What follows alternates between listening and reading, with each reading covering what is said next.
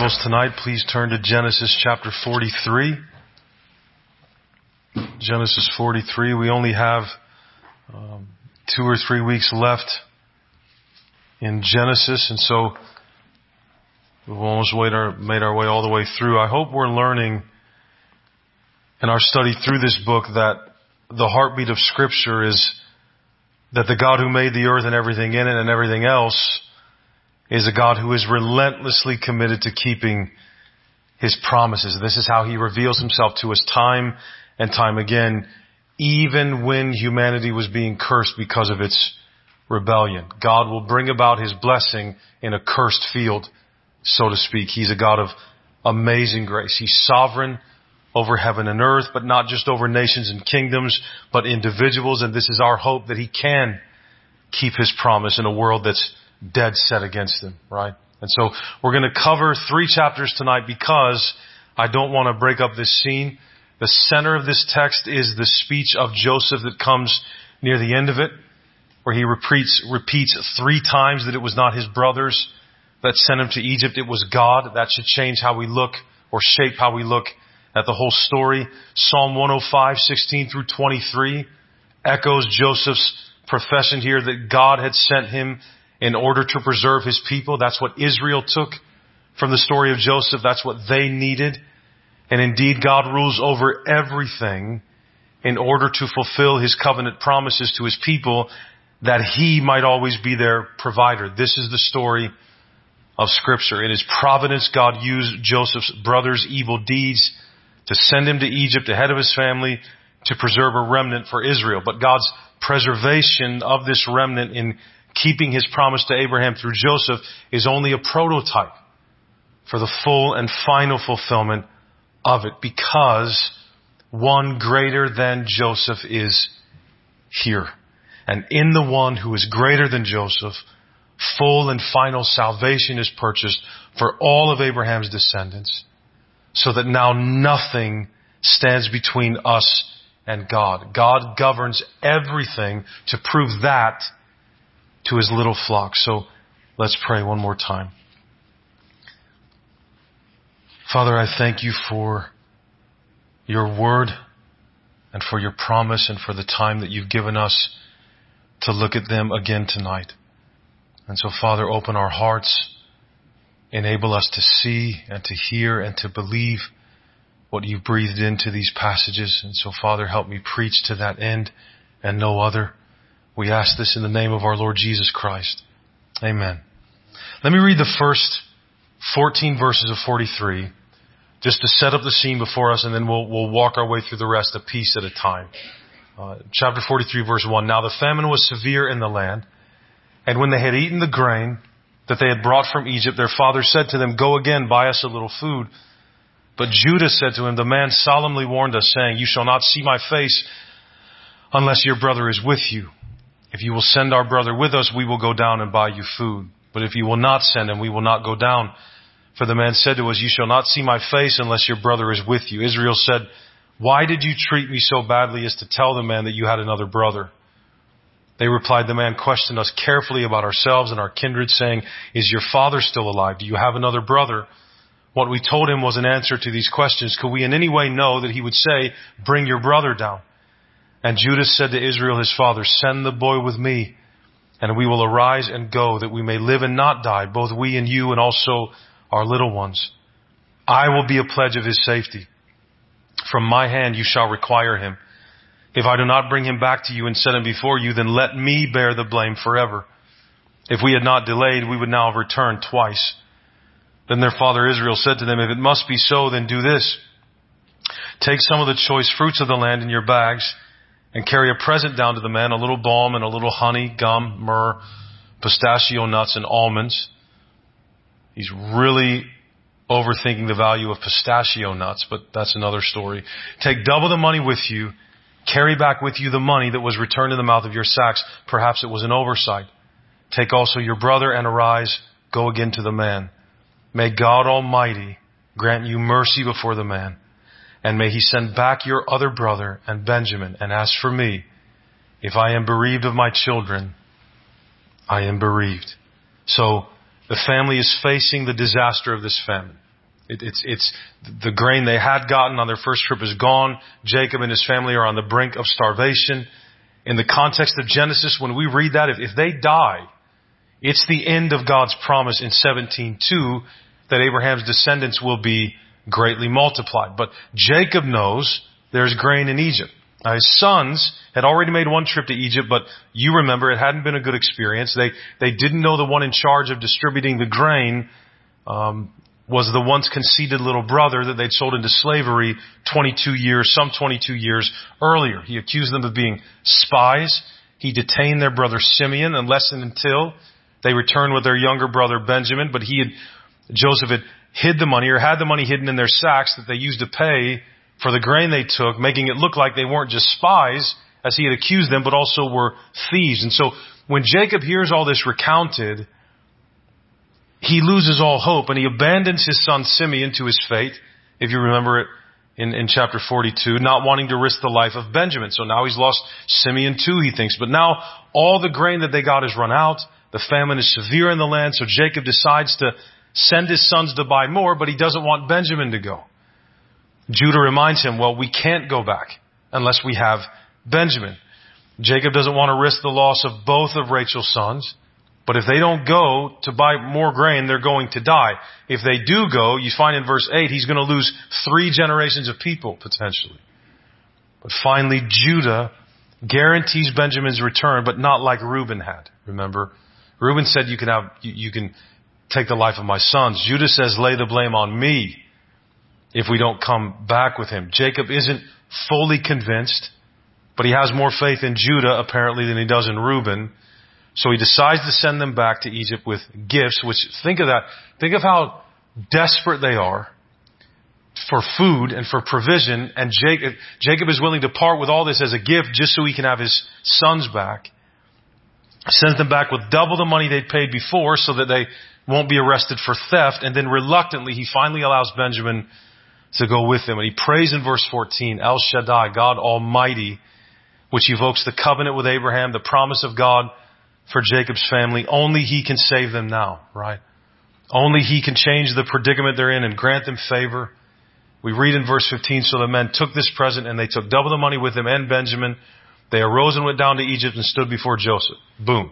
the long journey back to Egypt is covered in one verse. The author really wants to get us back to Egypt. Will Joseph imprison them again or will he be merciful? What will happen to Benjamin? Will Jacob ever see him again? Joseph must have seen them at a distance in verse 16 because they don't bow down to him until later in verse 26. But if you can remember the story of Joseph, this scene of, of him seeing them coming makes us remember the scene 22 years ago in Dothan when his brothers saw Joseph from a distance and conspired to kill him.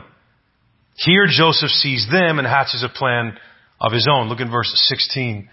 When Joseph saw Benjamin with them, he said to the steward of his house, Bring the men into the house and slaughter an animal and make ready, for the men are to dine with me at noon. The man did as Joseph told him and brought the men to Joseph's house. And the men were afraid because they were brought to Joseph's house. And they said, it is because of the money which was replaced in our sacks the first time that we are brought in so that he may assault us and fall upon us to make us servants and seize our donkeys. So the brothers think the invitation is a ruse to arrest them for allegedly stealing the grain. He's going to make slaves of them. Uh, none of them will return home. The family's going to die out. How can they overcome this conspiracy that Joseph, this man, has against them? Verse 19. So they went up to the steward of Joseph's house and spoke with him at the door of the house and said, Oh my Lord, we came down the first time to buy food. And when we came to the lodging place, we opened our sacks and there was each man's money in the mouth of his sack, our money in full weight. So we have brought it again with us and we have brought other money down with us to buy food. We do not know who put our money in our sacks. He replied, peace to you. Do not be afraid. Your God and the God of your father has put treasure in your sacks for you. I received your money. Then he brought Simeon out to them. Now, that's probably exactly what Joseph told the steward to say. Uh, we, we, we know that Joseph was the one that put the money back into their sacks, but the steward reveals or says that God was working behind the scenes. That will become the foundation of this whole story. In verse 26, when Joseph returned home, they gave him the gifts. All 11 bowed face down to him. So in verses 27 and 28, both of Joseph's dreams are fulfilled. They bow down twice to him. Even his father is said here to be his servant. So it's all fulfilled. We pick it up in verse 29. And he lifted up his eyes and saw his brother Benjamin, his mother's son, and said, Is this your youngest brother of whom you spoke to me? God be gracious to you, my son. This is Joseph's only full brother in the family, the second son of his mother, Rachel. Without even waiting for an answer, he blesses Benjamin. God be gracious to you, my son. Verse 30, then Joseph hurried out for his compassion grew warm for his brother and he sought a place to weep and he entered his chamber and wept there. So he almost loses his composure, but he gets away, he weeps, then he washes his face, pulls himself together, heads back out to his brothers. The brothers apparently don't notice this. They absolutely notice what happens next. Look down in verse 33. And they sat before him, the firstborn according to his birthright, and the youngest according to his youth. And the men looked at one another in amazement. How did this man know their birth order? And if he knew that, what did he know about them? What knowledge did he have about their family? And then in verse 34, when they're served their food, Benjamin, who is the youngest, is given five times what the rest of them are given. That would be very unusual in this time, in this culture. Normally it'd be the oldest if anybody got more, but jo- what is, what is happening? Joseph is recreating his own predicament with his ten older brothers and Benjamin now. Before these brothers had hated Joseph for Jacob's favoritism of him, are they still the same envious brothers they were before? Now will they hate Benjamin because of what this man in Egypt has done for him, but they passed the test. They drank and were merry with Joseph. Then in chapter 44, the test gets much more difficult. Look at the first two verses there. Then he commanded the steward of his house, fill the men's sacks with food as much as they can carry and put each man's money in the mouth of his sack and put my cup, the silver cup, in the mouth of the sack of the youngest with his money for the grain. And he did as Joseph told him. Early the next morning, they're sent back to Canaan. But they're barely out of the city when Joseph's steward catches up with them. We pick it up in verse 4. They've gone only a short distance from the city. Now Joseph said to his steward, Up, follow after the men, and when you overtake them, say to them, Why have you repaid evil for good? Is it not from this that my Lord drinks, and by this that he practices divination? You have done evil in doing this. He accuses them of stealing Joseph's silver cup, a very special cup, I think it's very unlikely that Joseph actually practiced divination. Joseph feared God, that's plain. But he's playing up the ruse that they've angered an Egyptian lord. I think that's what he's going after here. They vehemently, of course, deny the accusations. It's not true. They know that. Verse 7, they said to him, Why does my Lord speak such words as these? Far be it from your servants to do such a thing. Behold, the money that we found in the mouths of our sacks we brought back to you from the land of Canaan. How then could we steal silver or gold from your Lord's house? Whichever of your servants is found with it shall die, and we also will be my Lord's servants. That's how confident they are in their innocence. They make this crazy offer. Like if you find it among us, we'll all be your prisoners then. We'll all be your slaves. But in verse 10, the steward reduces the sentence, interestingly, if they're guilty. But he also, in so doing, makes the test much more serious. Only the thief will be the slave. The rest will go free. We know the cup is in Benjamin's sack. We know he'll be the slave, the youngest that Jacob just couldn't bear to lose, right? If we didn't know this story that we've heard all our lives, the tension here would be uh, just extremely high. We know where it is. Well, in verses 11 and 12, they want to prove their innocence. So one brother at a time, they open their sacks. They're all empty. So with each one, it's looking better and better and better. And then it comes to the youngest comes to Benjamin, the son they cannot lose. And we find in verse 13, or I'm sorry, they, they, when they get to Benjamin, it's clear that he's the one that's taken it, or that's where it is. And so, uh, in verse 13 we read this, then they tore their clothes, and every man loaded his donkey, and they returned to the city. When Joseph disappeared, it was only Jacob that tore his clothes. Do you remember that? It was only Jacob. Now they all do. Every brother, now they're brothers. Now they're family. When they get back to the house, they don't want to give up Benjamin. Look at verse 16. And Judah said, What shall we say to my Lord? What shall we speak? Or how can we clear ourselves? God has found out the guilt of your servants. That's an interesting line. They didn't do it. What's he talking about there? Behold, we are my Lord's servants, both we and he also in whose hand the cup has been found. Judah says they'll all be as slaves. God knows we're guilty, right? Well, Judah isn't talking about the silver cup. Judah is talking about the guilt he's been carrying for 22 years for what they did to their younger brother, Joseph. God is punishing them. He's sure of it. They withheld mercy from Joseph. Now God withholds it from them. They deserve what is happening to them, even if they aren't guilty of this crime. Right? Imagine Judah going through all, this, considering what had happened with Tamar.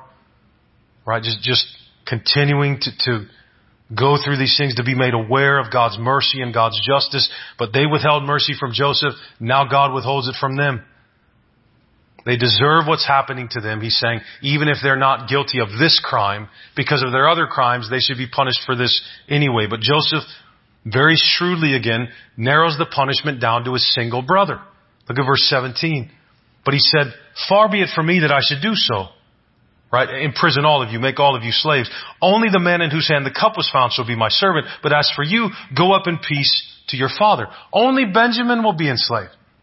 Only the precious younger brother will be enslaved. You guys can go. So what is, it's just like Dothan, where Judah proposed and the brothers agreed to sell Joseph as a slave.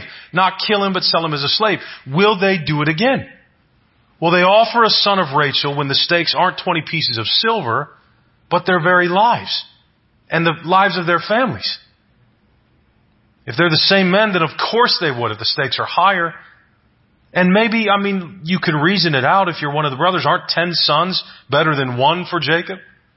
Right? If, if ten of us come back rather than one of us, aren't all their families better off if at least they return home? What will they do? And at this moment, Judah pleads with everything he has, but not for himself. Not even so much for Benjamin. He pleads for Jacob's sake, for his father's sake. The longest speech in the book of Genesis happens right here. And it's a plea for mercy to one who's been sinned against by the one speaking. Let me read this to you. This is 18 through 34. Then Judah went up to him and said, O my Lord, Please let your servant speak a word in my Lord's ears and let not your anger burn against your servant, for you are like Pharaoh himself.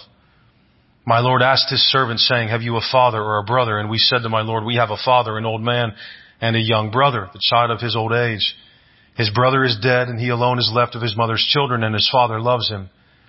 Then you said to your servants, bring him down to me that I may set my eyes on him. We said to my Lord, the boy cannot leave his father, for if he should leave his father, his father would die. Then you said to your servants, unless your youngest brother comes down with you, you shall not see my face again. When we went back to your servant, my father, we told him the words of my Lord. And when our father said, go again, buy us a little food, we said, we cannot go down.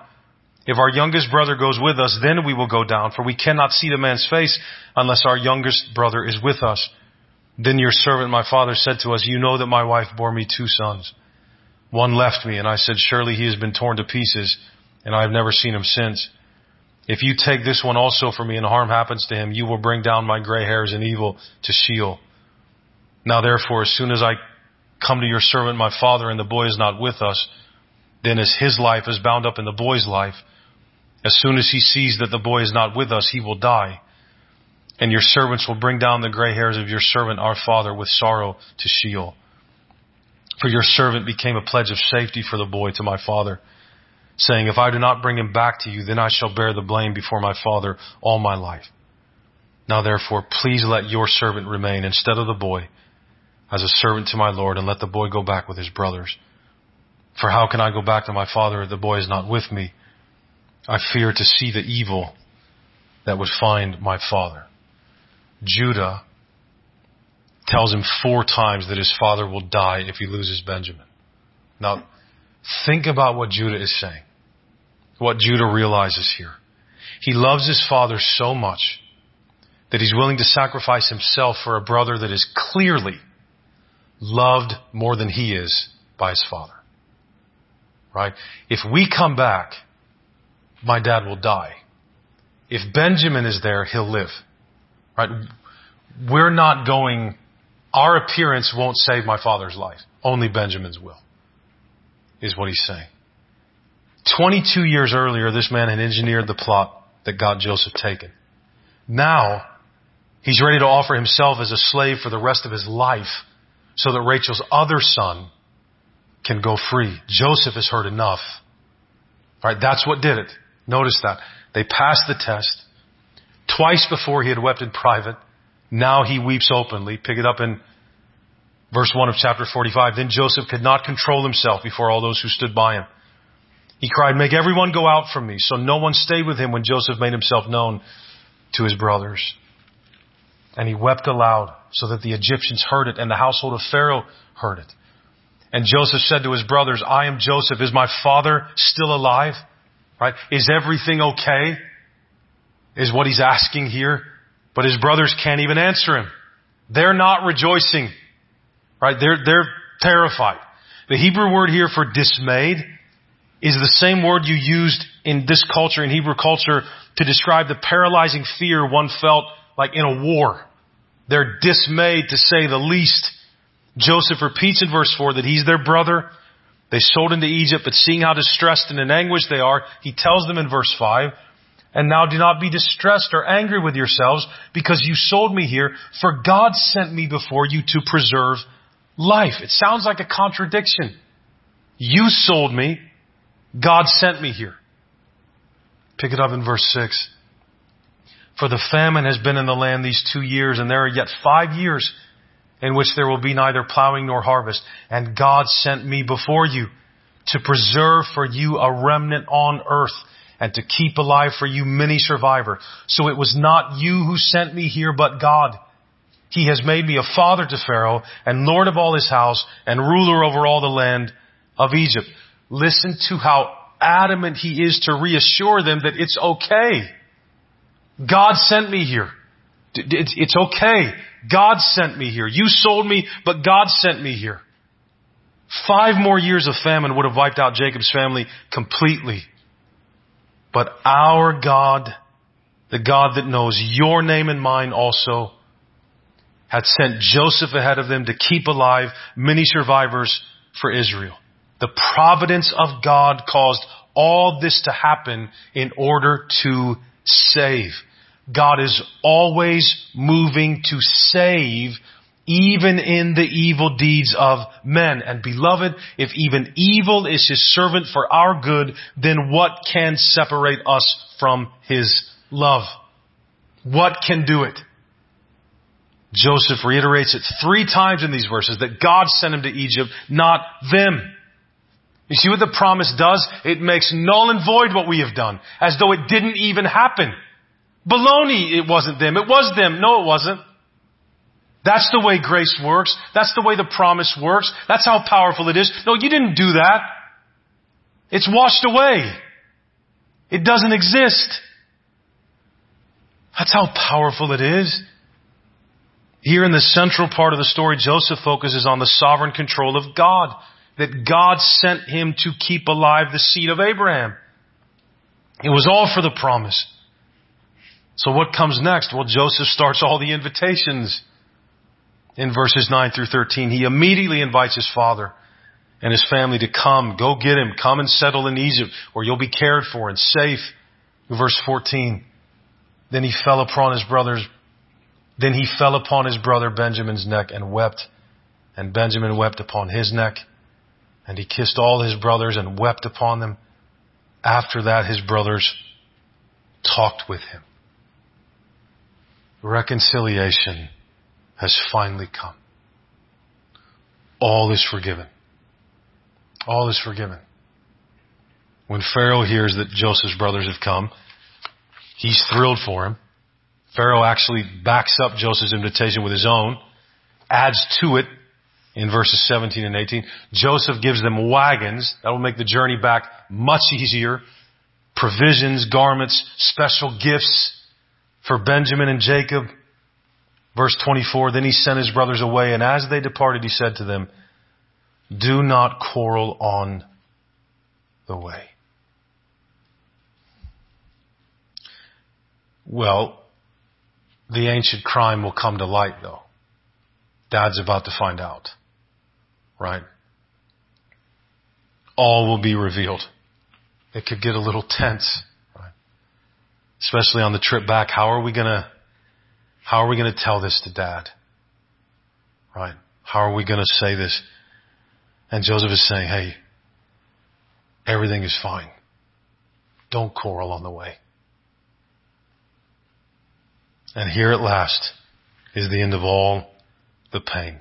Verse 25. So they went up out of Egypt and came to the land of Canaan to their father Jacob. And they told him, Joseph is still alive and he is ruler over all the land of Egypt.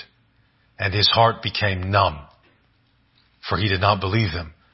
But when they told him all the words of Joseph, which he had said to them, and when he saw the wagons that Joseph had sent to carry him, the spirit of their father Jacob revived. I think he had a heart attack here, is the way it reads. And Israel said, it is enough. Joseph, my son, is still alive. I will go and see him before I die. Jacob's heart stopped is really the rendering here. How could this be? Right? Again, we know the story. The people in it didn't know. Jacob, Jacob has thought for 22 years that his boy was dead. Could you imagine? And all this, he's the ruler of Egypt. How did he get to Egypt? Like, what happened here? Jacob is determined to make the journey to Egypt to see him before he dies, which means the whole family will be saved from the famine after all. God's good providence used Joseph's brothers' evil deeds as the means of sending Joseph ahead of his family into Egypt so that Israel would be preserved for this famine. And we have to step back and ask why?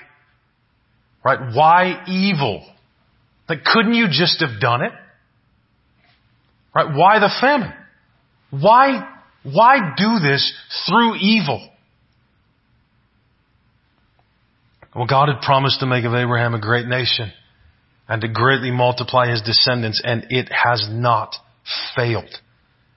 Beloved, if, if we could say this is what God is doing, He's trying to tell us it will not fail.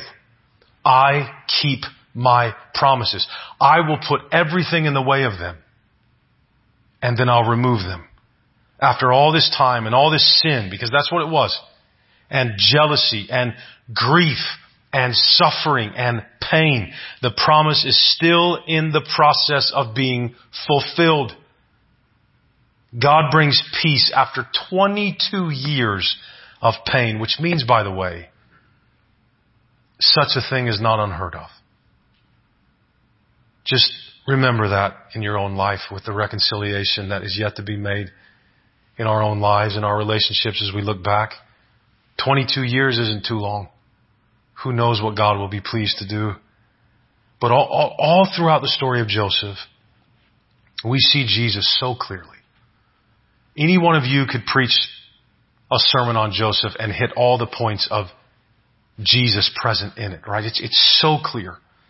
As God sent Joseph into Egypt to save his family, we, we've walked through these before, God sent his precious son his only begotten into the world to save all of his people, all of Abraham's children, those of faith that is, as Paul comes to reveal to us. In John 3:16, Jesus saves from much more than famine.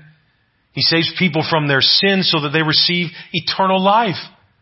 Just as his brothers had bowed before him, so will all people bow down before Jesus in Philippians 2, 9 through 11. And as Joseph invited his family to settle in Egypt, our brother Jesus Christ invites his people to settle in his Father's kingdom. John 14, 2 and 3. And in this kingdom, there will never be any famine. There will be no pain. There will be no suffering or sin or death at all. All things will be new. The apostle John sees a vision of a great multitude in Revelation 7, standing before God's throne and before the Lamb. These are the ones coming out of the great tribulation. They have washed their robes and made them white in the blood of the Lamb. Therefore, they are before the throne of God and serve Him day and night in the temple. And He who sits on the throne will shelter them with His presence. What an image. They shall hunger no more, neither thirst any more. The sun shall not strike them, nor any scorching heat, for the Lamb in the midst of the throne will be their shepherd, and he will guide them to springs of living water, and God will wipe away every tear from their eyes. And when you read stories like this, you realize He's going to do all that. That's going to happen, regardless of what I experience here. As evil increases in our world, as it always will be doing, without, within our own hearts, it feels like this glorious reunion with God and His kingdom is slipping away more and more all the time. You just, it, it, it seems like over time you feel further from it rather than getting closer to it. These are the times when we must remember the story of Joseph. And we must remember what evil is to our God. Remember the power of His promise in the midst of evil, in the midst of sin, in the midst of persecution, in the midst of trials, beloved, in the midst of your personal guilt. Remember the story of Joseph and his brothers. For with the Lord, one day is as a thousand years, and a thousand years is as one day. He's still keeping his promise. Everything is going to be fine. Everything's going to be fine. Everything in this story is credited to the sovereignty of God. All of it, even the evil. That means he's overseeing his promise until it's accomplished with such power and control that not even the worst evil, not even the death of the seed can stop it. It got three days. Satan's best. The, the raging of the nations against God's anointed king. The best they could do is three days and nights. God's sovereign purpose overrules our intentions.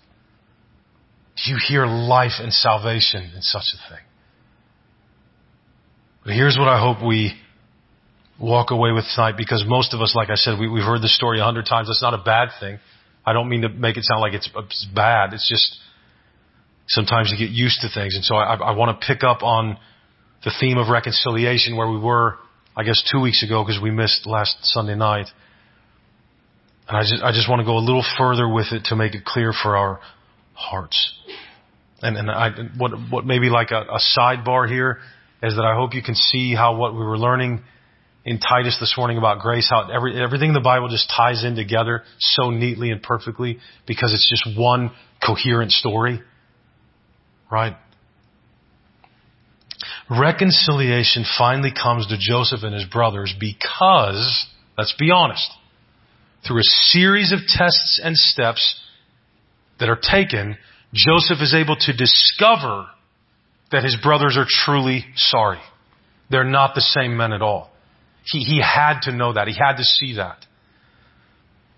Once he does, therefore, reconciliation was possible between them, right? What, what Joseph did in light of what had happened to him, I, I don't, I don't want to take away from the beauty of it, the, the selflessness of it, the wonderfulness of it. It's beautiful that he's able to reconcile, even though it comes through this series of tests and steps. Who can blame him?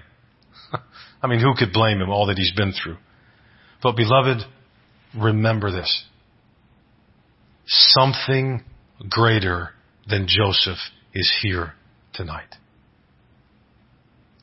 You remember this. Jesus Christ did not wait for you and I to prove anything anything before he died for us. Do you know that? In fact, that's the way God proves his love for us. By that fact. That he didn't wait for us to prove anything. But God shows his love for us in that while we were still sinners, Christ died for us. Romans 5, 8. You know what that means? Jesus died for me while I was sinning. While I was in the very act, He was bleeding for me. The reconciliation of Joseph and his brothers is beautiful.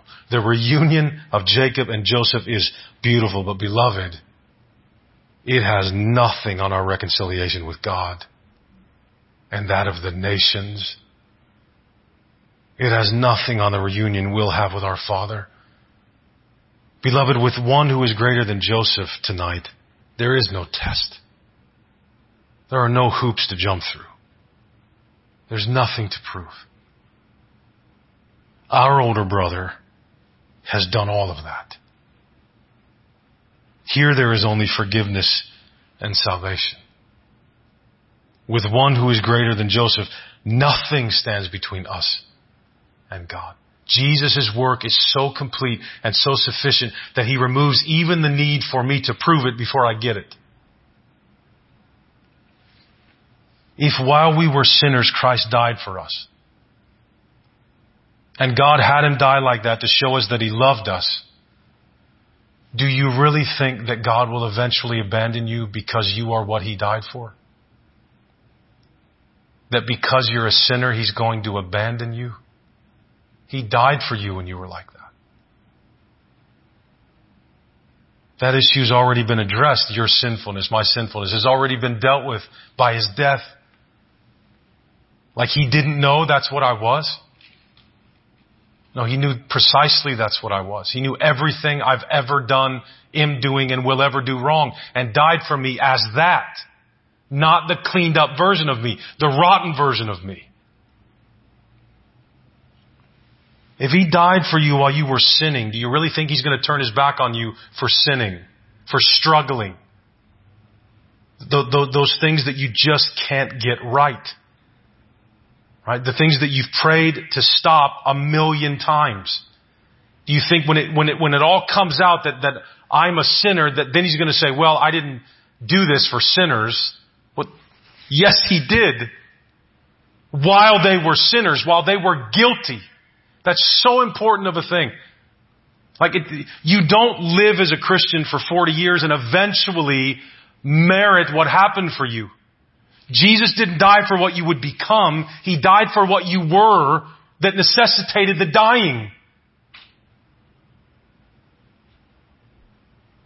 Would he ever turn his back on you because you still end up being what you were when he died for you? That doesn't even make sense. No, nothing stands between us. Nothing. We have to grasp the extent.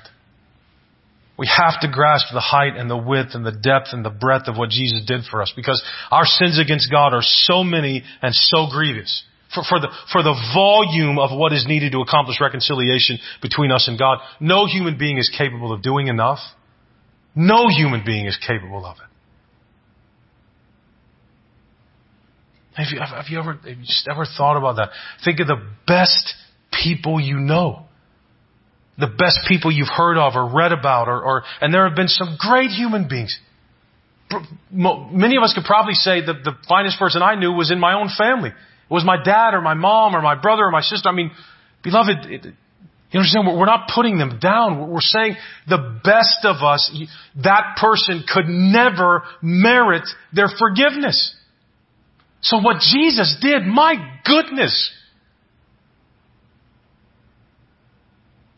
and, and we have to learn to see attempts at self-salvation through good works not just as insufficient to accomplish our salvation, but as offensive to God who saves by grace based on the blood and works of Christ alone. If God says the blood of Jesus is all He requires and it satisfies His wrath, then every drop of my blood, sweat, and tears is an insult, beloved, if they're offered up as a means to meriting His forgiveness. That's why there are no tests for us. And if you say, well, doesn't it say that bear fruits in keeping with repentance? I, I would not deny that. I would just caution you not to take the Bible out of context. Remember when Jesus is speaking to Israel under, he's doing so under the old covenant before he dies. We'll get to that. Just don't, don't in your mind start running around for reasons not to believe this, is my point in saying that. God doesn't play any games to see if we're serious enough in our repentance. Because you know what bear fruits in keeping with repentance is? Do you know what that is? That's a law. That's a command. How are we going to do that? How are we going to do it? I mean, what, what would a fruit that is in keeping with repentance, what would, what kind of fruit would that be? I bet we don't know. I bet only Jesus can help us. Jesus has done all of this for us. Jesus has taken care of carrying the weight. It's, it, the bill's paid. The bill's paid. We want to pay something back. It's natural. I, we all are like that. But we, the, we think we can only have assurance that true reconciliation has been accomplished if we do something to prove that we mean it. And what I'm saying is that's not required. Be at peace. Right? I mean, what are we actually saying? I mean, certainly Jesus can't do all of it. Yes, He can. Yes, He can, and He has. The greatness of Jesus over Joseph proves that He has. Joseph is great. Jesus is just greater. God counts our offenses as so serious that only Jesus can do the work of reconciliation. There's a lack of belief in how horrible sin is in the belief that we can do something to atone for it on our own. That's a smack against the holiness of God. That makes him a tribal deity.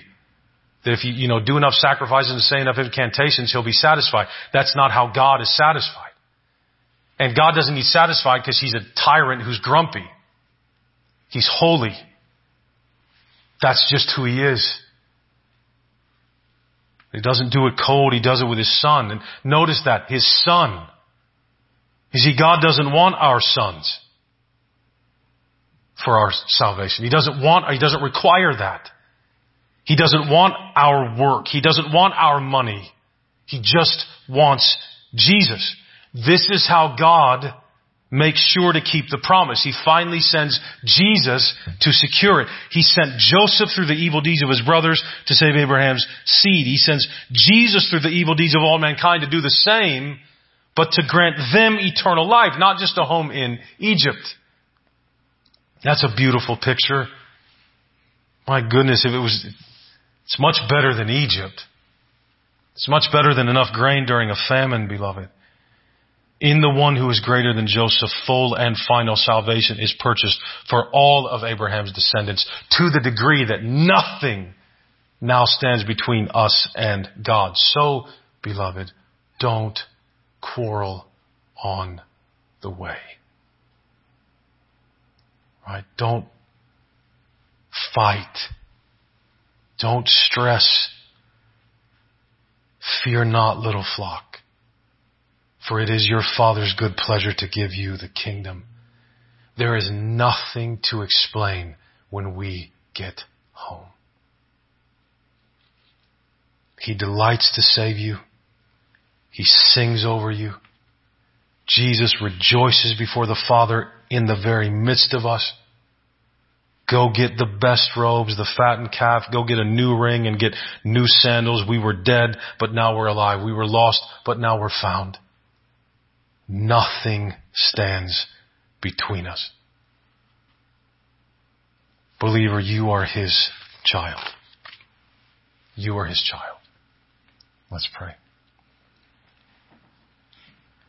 Father, we thank you for your Son, Jesus Christ, and all that he has accomplished. We can't even fathom it. But, oh Lord, let us try. Let us not forget. Thank you for revealing this story to us, these details and facts. We thank you for it. May we believe you. May we believe your Son. We ask and pray this in the name of Jesus Christ.